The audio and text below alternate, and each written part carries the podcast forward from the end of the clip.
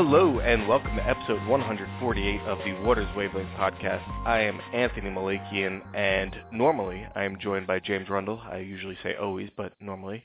Uh, but he is out in London right now. He is getting away, uh, be with family for an early Christmas uh, break and also to work from the office out there. So we decided what better time to have our wonderful Asia editor Wei Shen Wong on the back on the podcast. I think for the third or the fourth time. Wei Shen, thanks for joining. Hi, glad it, to be back. Yeah, it's 11 o'clock, 11 p.m. out there, so uh, we do appreciate uh, 11:06. 11:06. Uh, we got to be accurate as reporters, no doubt, and counting. So I guess we should just get right to it then, Wei Shen. Yes. Yeah, we should. All right. So we're going to just discuss uh, today. We're going to have a little bit more of a fun conversation. Uh, nothing much going in news. It's you know in December. Things tend to slow down. The code freeze is coming for uh, many many firms out there.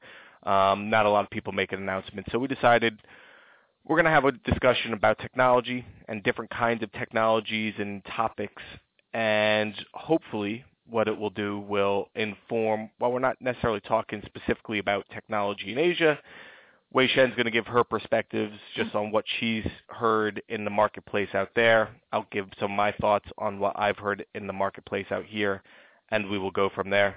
Sound fair enough, Wei Shen? Yep. It does. Right. And while uh, you mentioned cold freeze, it just made me think about uh, temperature here in Hong Kong at the moment. It's 14 degrees centigrade, sorry, mm-hmm. Celsius. So that's, that's, pretty nice. That's like uh, what, uh, which 50, is 57.2 Fahrenheit. I've converted that for you now. Very good, um, thank you. And I actually have the calculations here, like the formula. But um, yeah, so while it's not freezing, freezing, like uh, what you would well, it is. It's negative one Celsius here, uh, 32 degrees Fahrenheit. So yes, it is. It is literally freezing here in New York. That's nice. I wish it would be like here. Here, uh, I wish it'd be like that here. Um, yeah, but everyone's out in coats now. It's a little bit too much. See, that's hoodie um, weather for me. I just wear a sweatshirt, you know, yeah. when uh, when it's that. Oh. so what do you want to talk about first? Let's hear. We got. Yeah. Let's let's go through here. We have. We're going to talk about artificial intelligence. We're going to talk about blockchain. We're going to talk about quantum computing and maybe data issues. Generally, we'll drill into these a little bit. But which topic are you most interested in? Which one do, should we start off with? Hmm. I think let's let's uh, take blockchain off the list first. Blockchain. All right. So Yes. I was just uh, recently at a conference. Uh, well, actually, it was Waters USA. It was our conference, and we had on um, Howard Bush from Microsoft and Lawrence. Uh, God, I can't remember his last name off the top of my head right now. Um, but uh, Lawrence from Laureate Digital Securities, and we were talking a little bit about tokenization. Uh, Howard was talking because that's what Laureate Digital Securities does. Howard was talking about, you know, how they're kind of creating, using the cloud, creating the infrastructure to build blockchain projects off of. Uh, many exchanges like NASDAQ are using them. And the point of the conversation was to have a discussion about actual real world use cases, that these are actually out there. And the thing is, it was a good discussion and there are real use cases everything is still in its infancy. It's all small. This transformational technology that some proponents want to claim blockchain is, I am skeptical of it. Um, it's still not there, and there have been so many projects, as we've written about and talked about here on the podcast. Um, so many projects have either been shelved, have been completely ditched, or are at least you know on the back burner right now and are not getting the focus so I guess for you, you know, out there, because I know like the ASX has a big project. Um, uh, where no, is it the yeah, Australian? Yeah, ASX. Yeah. So what what's the kind of the feeling out there? What what are your kind of thoughts on this? Uh, on this, is it you know, is there a little bit more hope out there, or are you more kind of in my boat that this is a little bit of an overblown subject?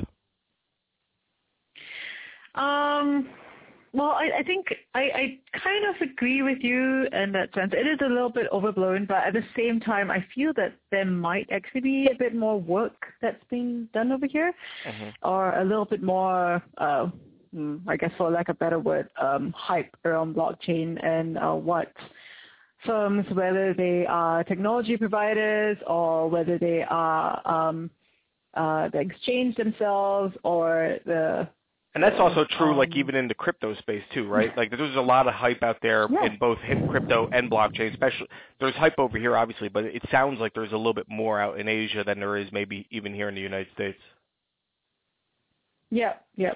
So uh, coming back to blockchain, I suppose um, one of the big issues, uh, one of the big things that um, uh, happened recently, I suppose, is the ASX um, said that they will be, The Austra- Uh, Australian Securities Exchange.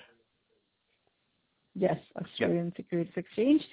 Uh, they're going to push it back to, uh, so they're looking to, so basically if you didn't follow our coverage, and we'll, I think we'll link this in the podcast um, uh, coverage later on, um, they, they are looking to replace their clearing and settlement platform called Chess with a blockchain-enabled one um, in the future.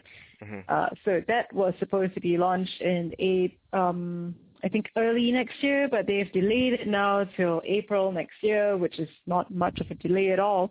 Um, but still, even that slight delay has caused uh, quite a bit of a, I don't know if I should use the word uh, ruckus, um, uh, quite, quite a bit of ruckus in, in, in, in the market here. Skepticism for sure, so right? a lot of so, so when when I was at at Sibos in uh, Sydney uh, in end of October, so uh, what I've heard is that there ha- there has been some pushback from um, from some of the firms that need to take part in this uh, that, that they didn't really realize that it would cost um, a little bit more than what it costs now Sure. to participate with uh, or, or to have like clearing settlement done by chess.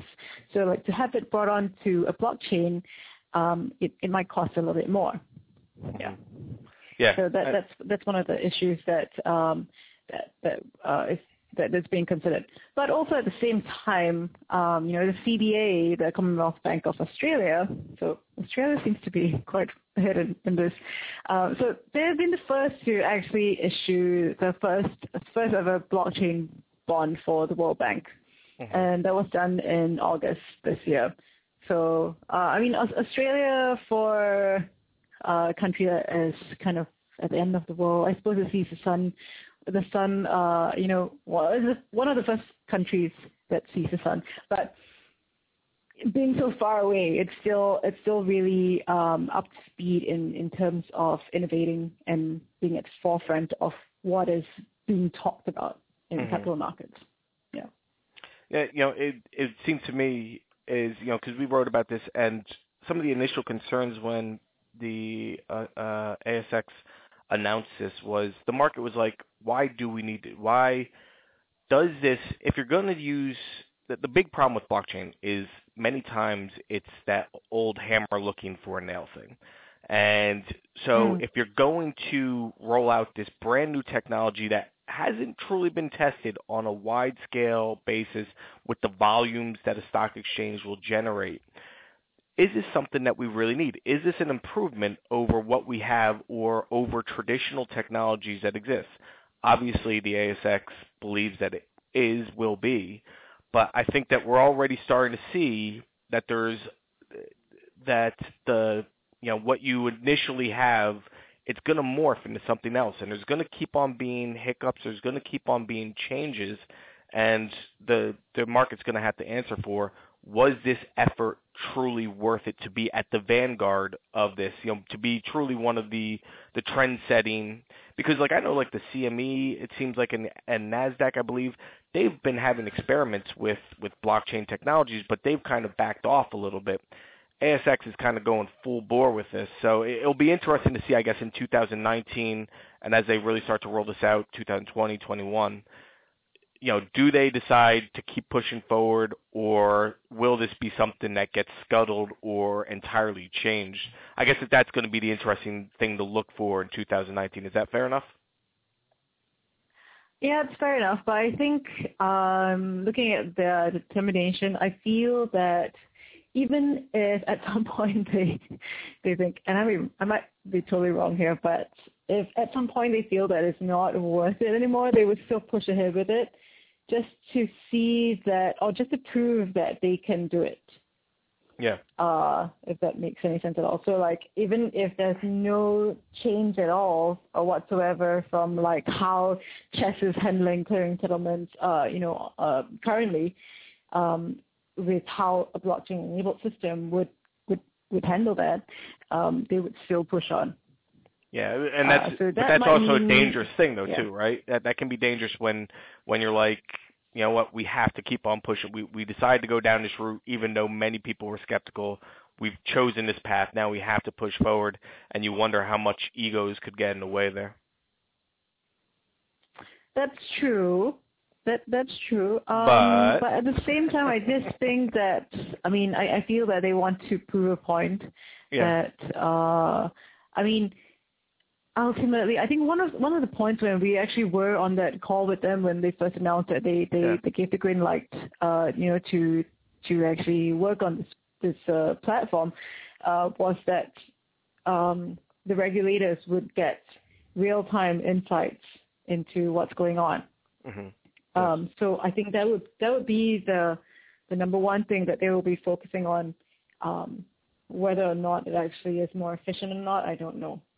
Yeah. So it- yeah, it would seem like again, you know, as we entered into 2018, there was this was you know everybody's like, okay, this is going to be the year where there's going to be some real development. And yes, to be sure, there are live production blockchains that exist today. There are um, POCs that are taking hold, proving to be positive and useful. But 2018 certainly did not live up to the hype. I think that many people were hoping that this was going to be the dawn of blockchain. I don't think that transpired. That's my opinion anyway. Um, it now seems like 2019 we're kind of hoping, and I would also say that I think that 2019 is going to yield a lot more disappointing results in this space. Um, and I think that there, it's my two cents that you know I think there's going to be a, an industry adjustment that's going to be like, all right, this isn't this isn't what we were planning for. But I guess so. Out in Asia, do you kind of feel like it's going to be more about let's see if we can get some of these projects off the ground? I mean, let's take ASX out of it. Do you think that there's still amongst the banks out there and amongst the other exchanges out there and the regulators, is there still a hunger for blockchain development in 2019? Do you see? Yeah, for sure. And I um I I wasn't able to attend uh, the Singapore FinTech Festival this year, but from what I heard um, happening over there is that blockchain is still very much of that conversation. I mean, two years ago it was all about blockchain, the hype of blockchain, and then it then last year it was about AI, uh, and then this year it's like, oh yeah, we're gonna we're gonna have to talk about blockchain again, but then but then now we have kind of real applications of blockchain that we can talk about. Yeah. So let's focus on that. So I feel that uh, in the region, this is what uh, they are looking at doing. And um, yeah, whether it be small scale productions, uh, you know, um, and uh, POCs that go live, uh, this is what they'll be focusing on. And yeah. Okay. Uh, And I then- don't know what else to add on, on that, but No, no. yeah, they, they're definitely working on that. Well, I think then the, the next thing to talk about, and this will relate to a feature that you recently wrote, is so obviously blockchain is the distributed ledger. It's a technology that cryptocurrencies are traded on. Um, and so it is a technology in itself. Cryptocurrencies are a completely separate thing. Um, on that front, you wrote a piece on uh, custody in the crypto space, correct? Um, a little, you know, we, we talked a little bit about it on the podcast previously, but why don't you kind of just give your thoughts about uh, what you wrote about there? So uh, my feature really touches on why uh, there hasn't been greater institutional participation in cryptocurrency space, Mhm. and crypto custody is definitely one of them because we need um, well someone to keep uh, their assets safe and uh, to be able to also access them in uh, in almost real time, right? Mm-hmm. You don't want to wait like for I don't know half an hour, two hours to be able to get access to your asset and then trade them again. So um, crypto custody is definitely an area that needs to be worked on, and there are players that are getting into it. Um, but um, yeah, I, I, think it is really interesting uh, and point going into Josephine's um, uh, feature on tokenization. Yeah. I feel that that might be that might that might actually be the topic that I mean in in the digital asset space uh, that will that will come up in 2019. But then, so so that changes so, the conversation uh, a little yeah. bit, right? Because tokenization and digital securities are yes. different than cryptocurrencies. Um, than like your yes, Bitcoin and your yes. Ether. So, and, and just so that uh, the readers know, or the listeners know, what we're talking about. Our colleague in London, Josephine Gallagher, wrote um, an excellent feature. Just went live uh, this week on tokenization um, in the space and a failed project at the Royal Mint and what that kind of bodes going forward, though there are still many people who believe tokenization digital securities will play a major, major role um, as we go forward. So sorry, didn't mean to cut you off there, but that tokenization digital security space, you you think that that's going to be of greater interest in 2019? Is that fair enough? Yep. That's exactly what I was uh, hinting at. Um, so although I mean, uh, I'm sure I'm sure we'll link it in the in the podcast later on uh, Josephine's story. Um, while uh, the Royal Mint at the UK didn't work out, Australia and Canada apparently did really well in that space. So mm-hmm. there have been successes in uh, uh, tokenizing, tokenizing. Token, tokenizing yeah, yeah, I'm not sure how you say it. uh, oh, I thought, I thought, I thought you were the bad one. I, I, I really am. Trust me, I'm, I am the weak link of this podcast. At least we both speak kind of clearly. But okay, sorry. Um, That's a good one. Yeah, but I think uh, the the issue really, I mean, the issue that pushes tokenization forward is is that traditional, like for example, the traditional equity market is not really looking very um, uh, uh, bright and shiny at the moment, mm-hmm. um, and it didn't really perform very well this year either. So, which is why outlook for next year is not great. But um, interest in uh, commodities such as gold and other uh, precious metals have done relatively well. Artwork, I know, so, is uh, that that even there that they've used it for the trading right. of like fine, the trading of uh, fine goods like art and stuff like that. Um, so it's actually there have been mm. some use cases that have actually come out through that. Yeah, exactly. So yeah, and and there's also, I mean, uh, in in terms of tokenization. Um, firms like JP Morgan, they're looking at permission blockchains, you know, for to store their dig- digital assets, or they're they're working. I mean, they're looking into um, ways of doing that. So uh, I, I think tokenization tokenization. Yeah, yep. tokenization uh, is, an, is definitely an area that with that we will see a lot of um, uh, talk on and activity around uh, for next year. Okay. And yeah, it, it, it's it's funny because I swear to God, up until the last you know month and a half, because obviously at Waters USA I had to moderate a panel where um, Lawrence uh, Newhook, Newhook I think is his last name, uh, from Laureate Digital Securities, he wanted to talk about tokenization, something I had not really heard of. And then Joe uh, Gallagher put out her feature on tokenization. So I swear that just in the last couple of weeks I've had a, a lesson here on tokenization. So I really can't give too much of insights on it because it's not even something that I talk with with anybody else. But it does sound like something that uh, will be of interest uh, for 2019. So I have to keep an eye out on that. Um, let's go with a topic that I love to talk about: um, artificial intelligence. And yes, So, to be sure, artificial intelligence is a wide-ranging topic, and if you just drop the word artificial intelligence, it's kind of useless. Um, I wrote a feature just recently on deep learning applications, which is a subset of machine learning, which is a subset of artificial intelligence. And to be sure, deep learning is way too. It, it's very very nascent. It's very very um, you know it's it's early days. There are POCs or things uh, and real world use cases that you're starting to see in the capital markets. You're seeing more deep learning neural net deep neural networks in more in the retail space and other consumer goods space. It's now entering into the capital markets. Um, you can read that story. I don't think it's worth talking about right now um, for for our purposes. I would imagine, and feel free to correct me if I'm wrong, that out in Asia, especially with the chatbot space, um, be there's it seems to me that there's more talk around chatbots and stuff like that in the Asia Pac market, APAC market. Um, that natural language processing, that uh, you know, kind of other forms of machine learning, whether decision tree, linear regression, stuff like that, um, that those and robotics are probably taking hold a little bit more um, and are finding you know real world use cases out there. I don't know on the AI front, where do you kind of see the hype um, in 2019 for the people that you speak with?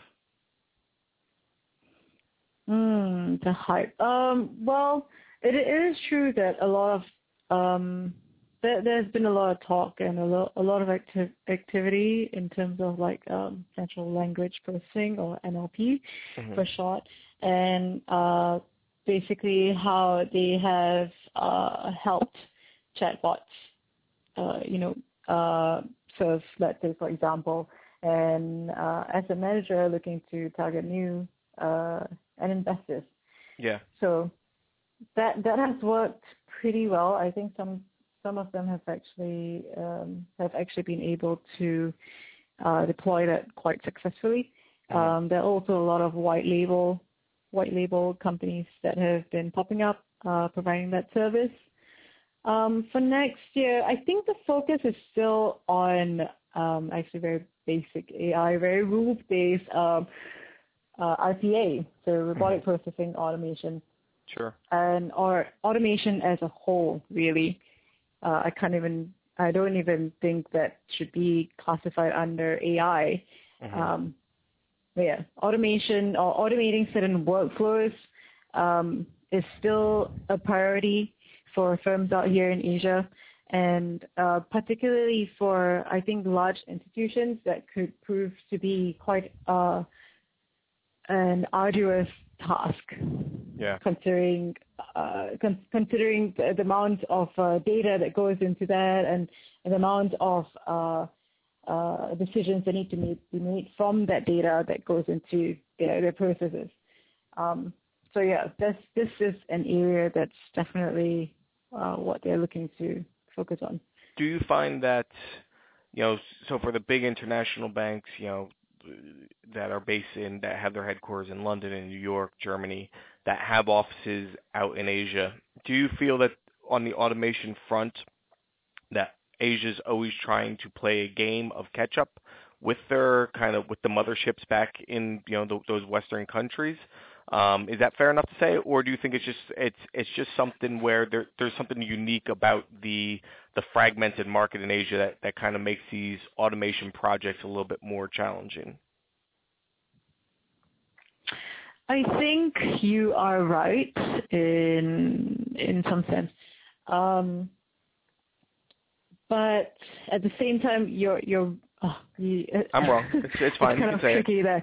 So um, You're right in that those who have headquarters out in London or US or Germany, um, you know, the, the, their subsidiaries here or, or their branches out here in Asia, they are catching up. And I mean, slowly as the mothership uh, deploys technologies at their own at at the headquarters, then later on they're deployed in Asia. But at the same time, there are local considerations that need to take place. For example, if it's especially if it's in for um, local language, like in in, in Chinese or in Japanese or Korean Sure. or Thai maybe. So uh, those are issues that need to be considered. And I think a lot of um, vendors as well, they are looking to to branch out in, in those areas to include other languages. Okay. And I would imagine also that cloud technologies, you know, something that I'm kind of writing about a little bit right now is, you know, the the use of public cloud is growing, whether AWS, uh, Google Cloud Platform, IBM Cloud, or Microsoft Azure.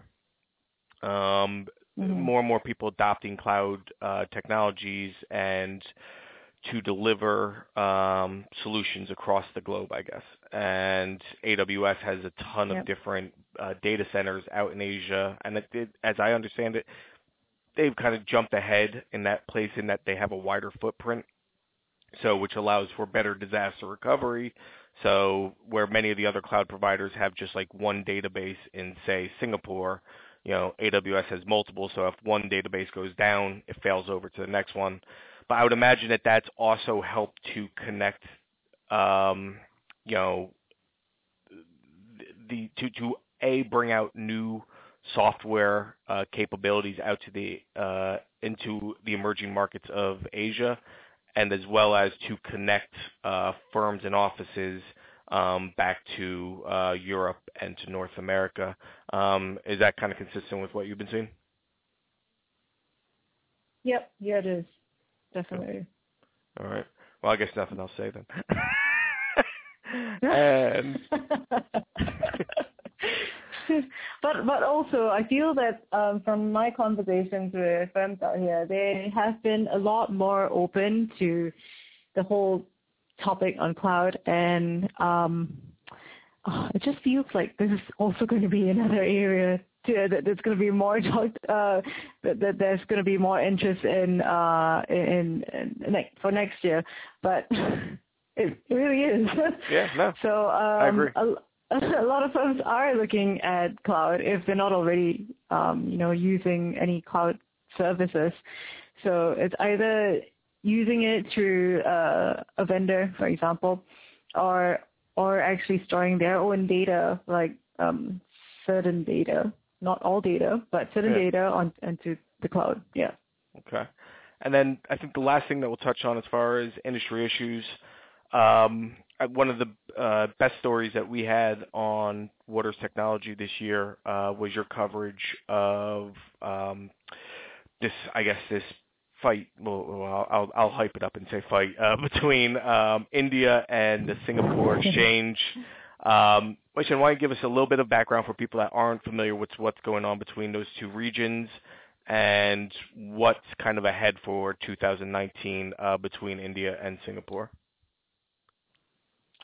So, okay, just a little bit of background. Uh, in February this year, so February 2018, um, the NSC, sorry, sorry, the National Stock Exchange of India, and also the Bombay Stock Exchange, uh, they suddenly pulled their derivatives data licenses Mhm. um, and said that, uh, and, and said, yeah, they're not allowed to, um, no one is allowed to have access to them anymore. Mhm. So that obviously affected um, the SGX, Singapore Stock Exchange, uh, which has products uh, that's directly linked to, to that data. So the SGX Nifty 50 family. Um, so what happened after that? Um, that there seems to be a lot more that's uh, going on underneath uh, that I haven't actually fully uh, talked about, but I will in the future. So look out for that. And if you are Um, listening and, and have but- some insights, please reach out to Wei Shen. Yes, please do.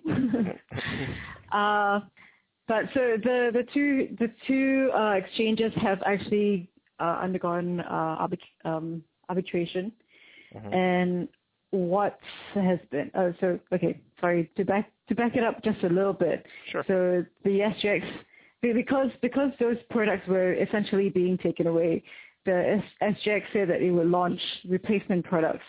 Um, you know that so so their their current investors would be able to access and still have exposure to the Indian markets via those new products.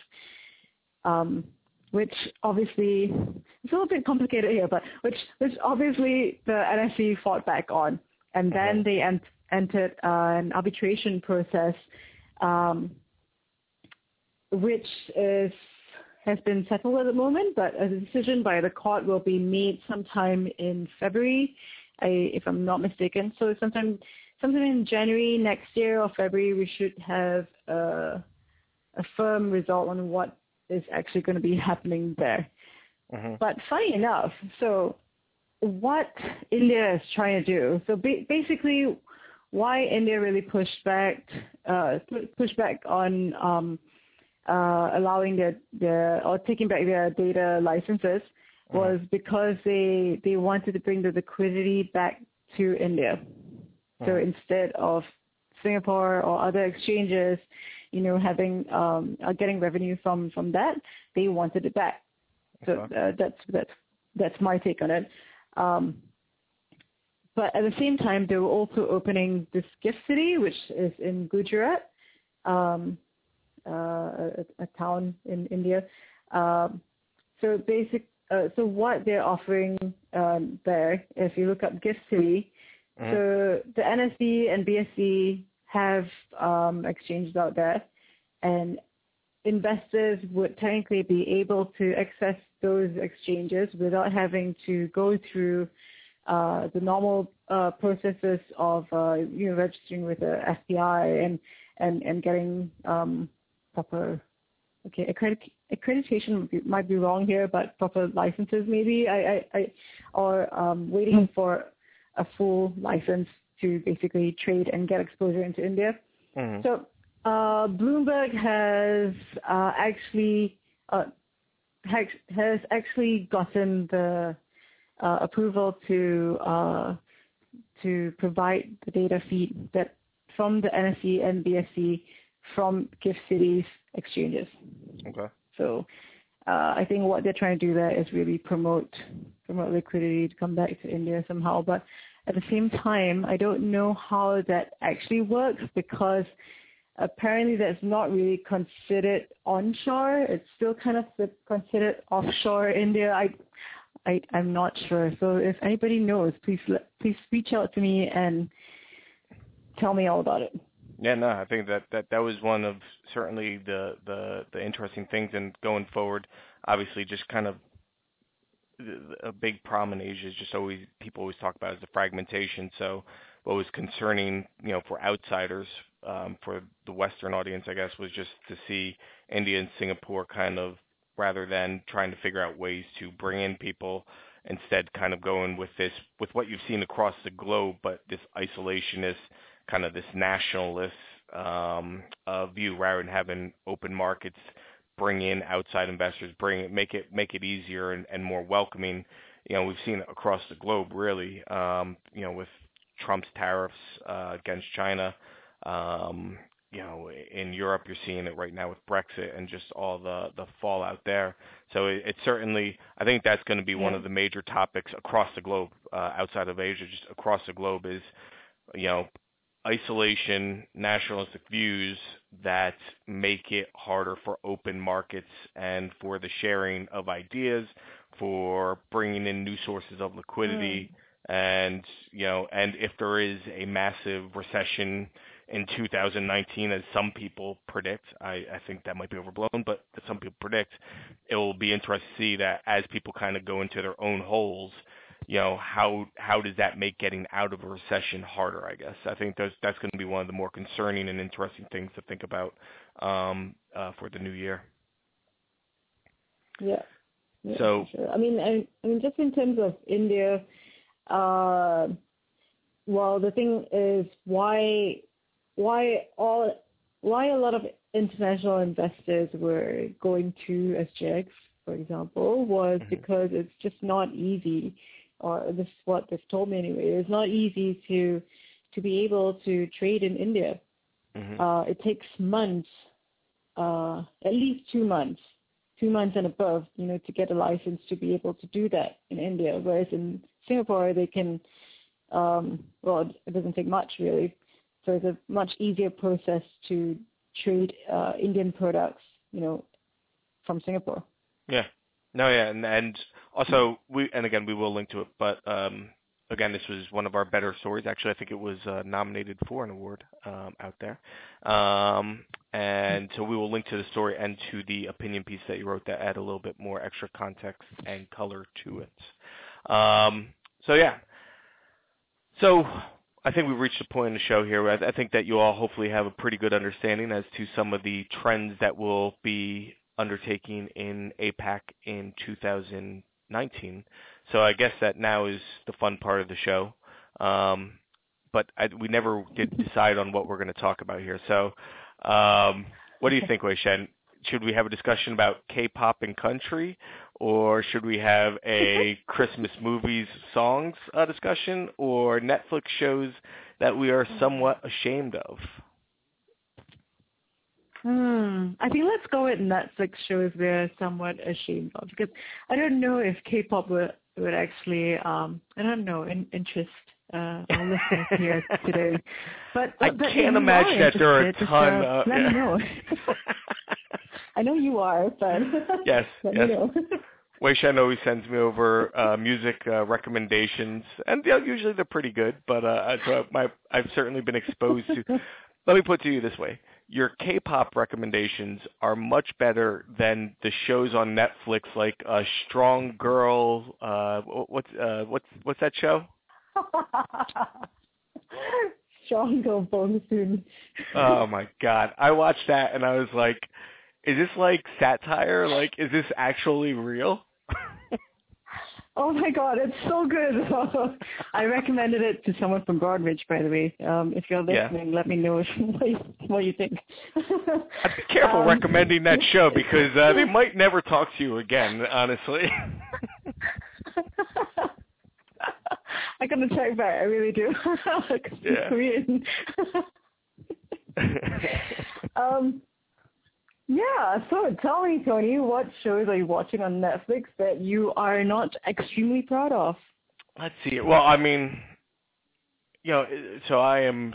I'm an old man. I'm 39. Yeah, I'm 39 years old. I'll be. I'll be. I'll be hitting 40 in September. Uh, so uh, feel free to Mm, send that's over. Great. You're gonna broadcast it to the whole world. Uh, you know, listen, when you're that old, who cares? You know. Um, So- I, I sometimes am embarrassed that I still really and like like immature cartoon shows. So on Netflix, um, I don't think it originated on Netflix, but I know that's on Netflix right now. Is uh, BoJack Horseman. I've been watching that and just get a kick out of that. You know, and especially especially when I come back from the bar, you know, and had a couple. I don't know. That just that show tickles me pink. And uh, the show Big Mouth, which is very very immature um about like but for somebody that went through adolescence in the 80s and 90s I don't know man. I felt like it just it touched me. And I was like yep this is there's so much that is so true about this show but I'm also very much ashamed that I like the show as well. So I think that those two cartoon shows are the ones that I'd probably be most uh, ashamed to admit that I that I like and that I actively watch I haven't actually heard of the second one that you talked about, but I've heard of BoJack Horseman. You, you haven't heard of uh, Um, uh, Big Mouth? It is wildly inappropriate and funny. Um, you should definitely check it out if if if it's available in Asia. I don't even know if it's uh, available on Netflix out there. I actually don't know. I, I I know I know Rick and Morty is available, but Wow. I don't even know if BoJack Horseman. Rick and Morty's just a classic. I, that one I would never say I'm ashamed to. Like that is intellectually stimulating. That show is just so well written. I love that show. So yes. I know I know it's great, and a lot of people have told me it's great. But I I tried the first episode. I haven't tried since, but I tried watching the first episode, and I was just not feeling it. Yeah. Yeah. Well, Yeah. the- I I, I won't oh, think less of you on this, but you know, come over the next time that you're in. Well, you what I tried to make you watch uh, Archer the last time you were out here. Was that it, or was it Always Sunny in Philadelphia? I was trying to make you watch. Always Sunny in Philadelphia. I like that. Yeah. Okay. Um, I don't like Archer. I know I don't like Archer. yeah. Um, but yeah, mine are not cartoons. and they're actually Well, aren't you just linked. so sophisticated? Yeah. Well, well, technically they were comics. Um, so it's Riverdale and uh, Sabrina. Um, Riverdale is the one that's on like the Archie comics, right? Yes, yes, because that's where Archie is from, um, Uh-huh. Riverdale, the little town of Riverdale. So it's it's quite a it's in its third season now. Um, it's a little bit of a darker take on uh, the whole Archieverse, if I should call it that. I don't know if it's called that, hmm but yeah, it's it is it's it's so bad, but it's so good. Just I I can't stop watching it. Let me ask you this: uh, Do you watch? I, I don't know if I should be ashamed of this or if, but I just really, really, genuinely like this show, uh, The Good Place. Oh, excuse me, I told you about it. Oh, was that you? Oh, okay. Well, well excuse me. I, I apologize. I apologize. I should have given. See, I made fun of you for strong girl. Uh, I can't remember her name anymore. But uh, I, Strong you Girl were the one. Yes, you you were the one that told me about the Good Place. That show is outstanding, and season two dipped a little bit, but then it picked right back up. So I, I really did. I, I think that's a great show that people should check out, and I'm not ashamed to admit that. I love it so much. Uh, I, I I I really love holidays. how they how manage to swear without swearing as well. Yeah, Yeah. yeah. Do you watch? uh You I just asshole. yeah. See, we we curse more on the show than uh, than they do. Um, do you I- watch uh, The Last curse, Kingdom? I. I know, I know. Sorry? Yeah, I did. I did, and oh my gosh, it's so good. Have Have you watched it? I, so I've watched the first two episodes. I think I'm into it. I'm not 100 percent sure yet. I think I'm into it. Oh, I can't see the ending then. Oh my gosh, but Janet is awesome. I really like Janet. Oh wait, are you talking about? Uh, oh wait, Yeah. you're still on um, uh, the Good Place. The Good Place, yeah. Oh yeah, yeah. No, no. I, I've seen the whole season, but we also don't want to give away the ending for Oh. anybody that hasn't seen it. So, but yes, I've I've watched that through. Um, oh, mm. I was saying, have you uh, watched the show The Last Kingdom?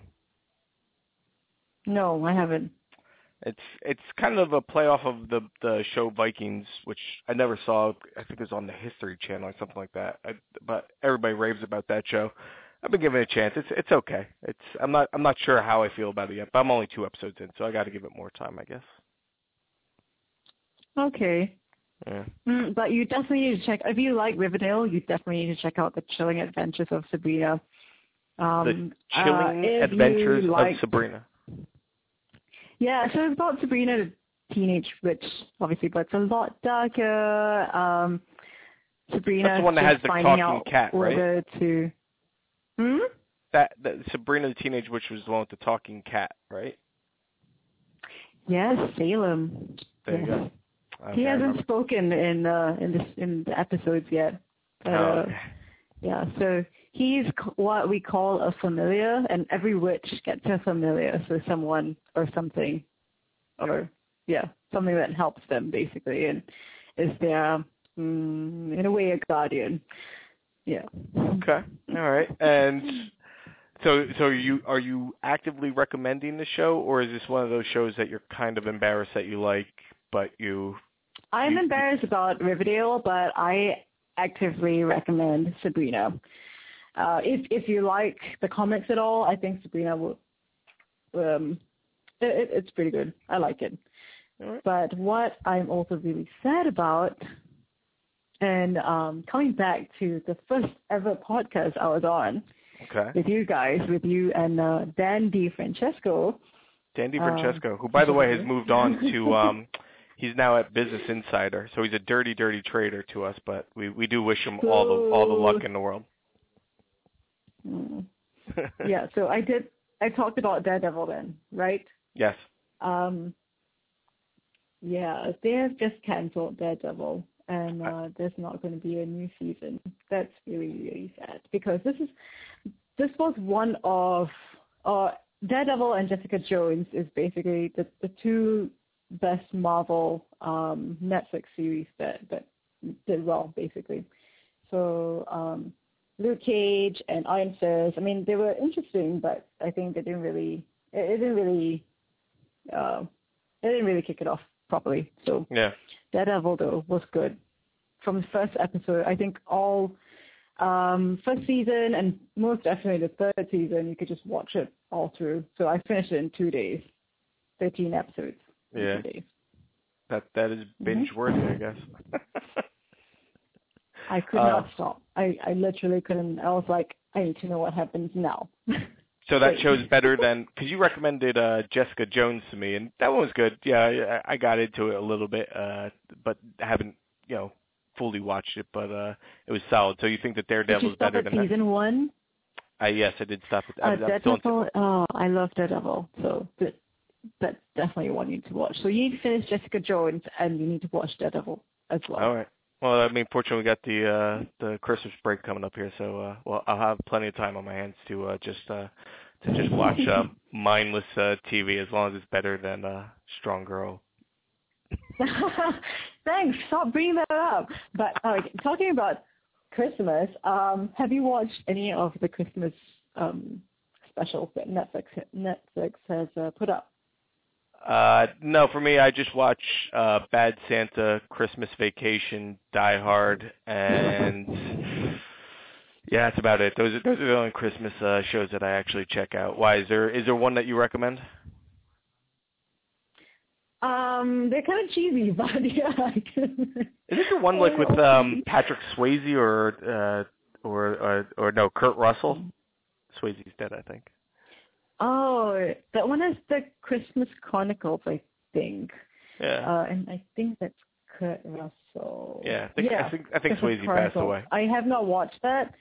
Um, it says 95% match for me.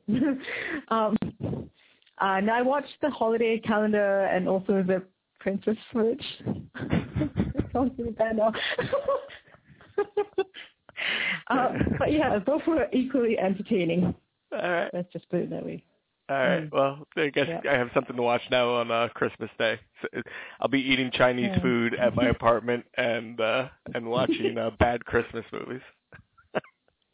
They're not bad. They're good. They're good. They're good. well, Wei Shen, do appreciate you coming on and uh now because it's uh, almost approaching midnight and if anything that we've Mhm. talked about, uh we're going to link uh to Wei Shen's email.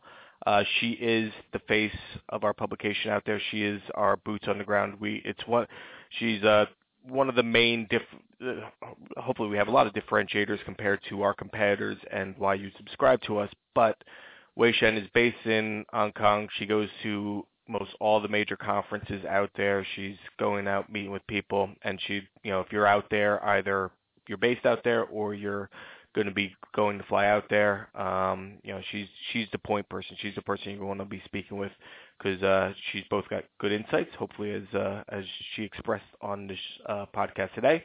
But uh, yeah, and she'll be doing all of our coverage out there. So. Um, you know, any uh, big stories that you're going to be looking at for 2019 that you just want to quickly uh, just say that this is what you're working on right now, or are you still kind of deciding what you're going to be working on for your next few features? Uh, there are a few things that I'm looking at, uh, which haven't really firmed up properly. But uh, the one that's probably coming out in February, you know, February issue, I think, is the second part of my crypto feature. Uh, basically, looking at challenges uh, around that. Um, and what it needs to uh, what needs to happen basically for uh, to encourage greater institutional participation. Another one is looking at um, my favorite topic, quantum computing. Yes. Um, yes. Uh, looks like it's- your favorite too. Um, yeah. I love reading your stories about. I, I think I love reading your stories about quantum computing. Say it again. I love reading your stories about quantum computing. Do I sound funny? what am I, James? Do I talk like I have rocks in my mouth? What the hell? oh, that's, Love you, James. Bad. That's it. yeah, uh, looking at what needs to happen, uh, keep going a little bit into quantum memory, um, and also uh, in particular how it will really help uh, portfolio optimization. What are the issues that um, uh, is a problem in the market right now in that space, and how quantum computers potentially could help out with that. Okay. Well, Yeah. if you if you guys have Uh, any another insights one on that, I'm I'm looking sorry. at is the HFT space and like how that's looking like in Asia. Uh, are the efforts that exchanges have been putting in the region, um, uh, have been putting out in terms of technology that they're building out, have they been encouraging HF, uh, HFT players to participate or not, and um, what has happened since then? Mhm. Yeah. Okay. So yeah, if anybody has any insights on that, uh, shoot Wei Shen over an email. Like I said, we will uh, put her contact information into the story. But um, Wei Shen, thanks for your time today. Thank you, Tony. It was a pleasure. Absolutely, as always, and hopefully we'll get you out here in the new year so we can uh, do this face to face with James. That would be great. All right. Well, thank you guys, and we will be back with James next week. Have a good weekend. Bye.